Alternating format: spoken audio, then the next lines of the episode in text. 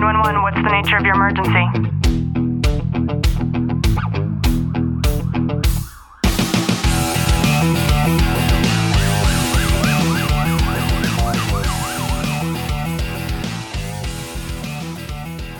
Welcome back to the Tactical Living Podcast. I'm your host, Ashley Walton, joined by Detective Walton. Clint, how are you? I'm good.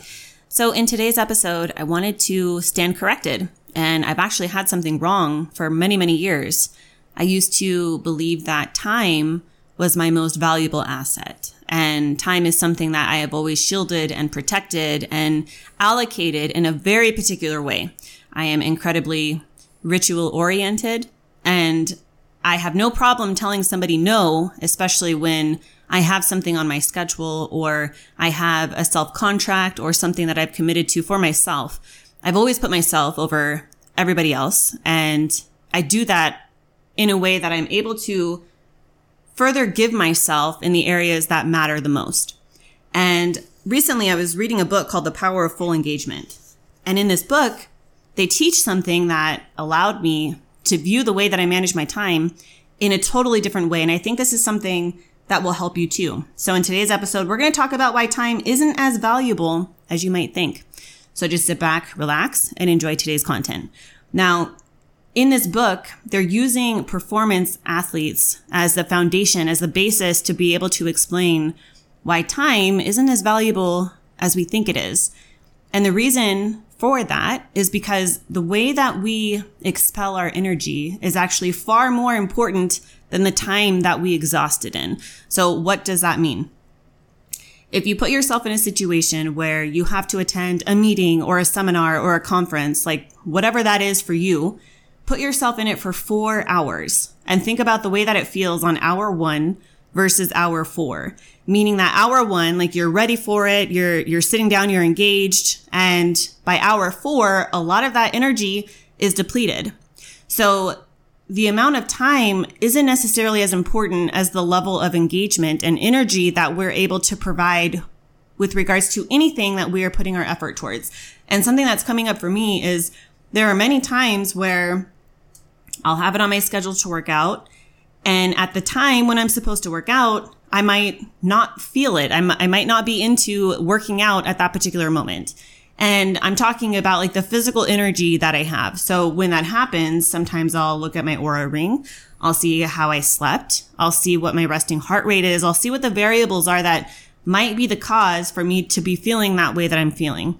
Because typically when I work out, like I'm ready to act like a beast, you know, I, especially since I started weightlifting, like that's something that I truly enjoy to do. And in the moments when I'm not into it, I don't push myself. And I know that goes against the narrative of what a lot of people say, like push through the suck and like you should still stick to your schedule. But I don't think that you should. And the reason why is because I know that if my body is telling me something else, my energy is telling me something else, then it's not going to be advantageous for me to go forward with working out that day. And the reason why is because I know that if I do, I'm probably going to feel worse the next day. And I'm probably going to use the fact that I half assed it the day before as an excuse to not work out the day after that.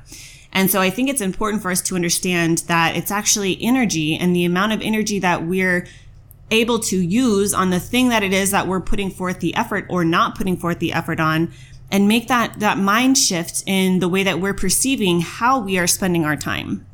Yeah, and I think that's very important. Like, as I'm I'm listening to Ashley speak on this, I I start manipulating it into my world of work, mm-hmm. and and there's days where you're just like, you know what, I really don't feel like doing anything today. I mean, you still have to work, and you still have to kind of go through the motions of what you want to do, but then you compare that to a day, you're like, okay, I'm going to get X Y Z done, and that's kind of where I can sit down and really focus on with intention what I want to get done and accomplish. And I exceed that astronomically.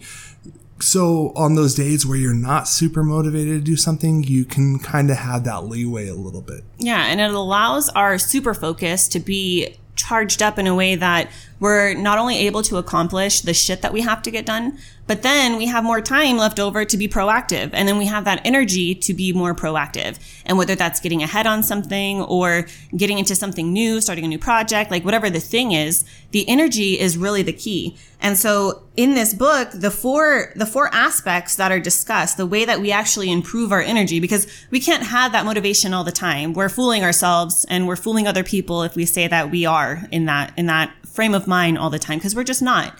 And that's a part of being human. And I think that when we're not feeling that, it's really important for us to do the introspection and to ask ourselves, like, what area of my life is a little bit shit right now? And when we understand that, then we can improve it.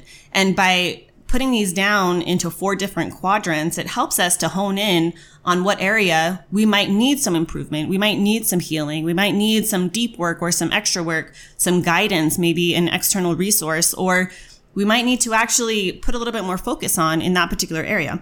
And so in these four areas, they're talking about physical, which is of course is our health or our fitness, emotional. So that could also be similar to what we had talked about with the transfer of energy on Wednesday's episode. Who are you spending your time around? How is the, the energy in the room?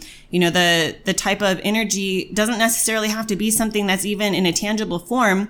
It could also be you open up that Facebook feed like what types of posts are you reading mm-hmm. you know that to be honest with you there was somebody i i didn't even know I, I, was friends with i don't know who this individual was but as soon as i opened up my facebook feed they felt the need to post i've had the hiccups all day like, who the fuck cares that you had the hiccups all day? And that's not to judge somebody, but that's not the kind of shit that I want to see on my feed. So going and unfriending this individual that I didn't even know in the first place is exactly what I did because I don't feel the, the need to consume that type of content when I'm opening up that, that type of thing triggered me. It aggravated me. So because of that, I removed that and changed my energy, right? Like kind of laughed it off and that won't happen again. And going on in this, they're talking about mental. So what are some of the things that you're doing in order to make sure that you're having a fruitful and a healthy mind consistently? I think that goes back to the element of emotions. And then finally, we have the spiritual aspect. So how are you connecting with your higher power? What are you doing in order to make you feel like there is something more to this life than just you? There is something much bigger out there. What are your spiritual or religious practices? Do you have any? There was a time where I didn't have any at all until I understood that I can actually be a spiritual person without being a religious person and giving myself permission to do that actually completed that full circle for me. So when we understand that there are these four quadrants and that's the foundation and we have days where our energy sucks, well, look at those four quadrants and what area of your life is sucking in terms of all four of those and what, what might you need to improve and how can you do that?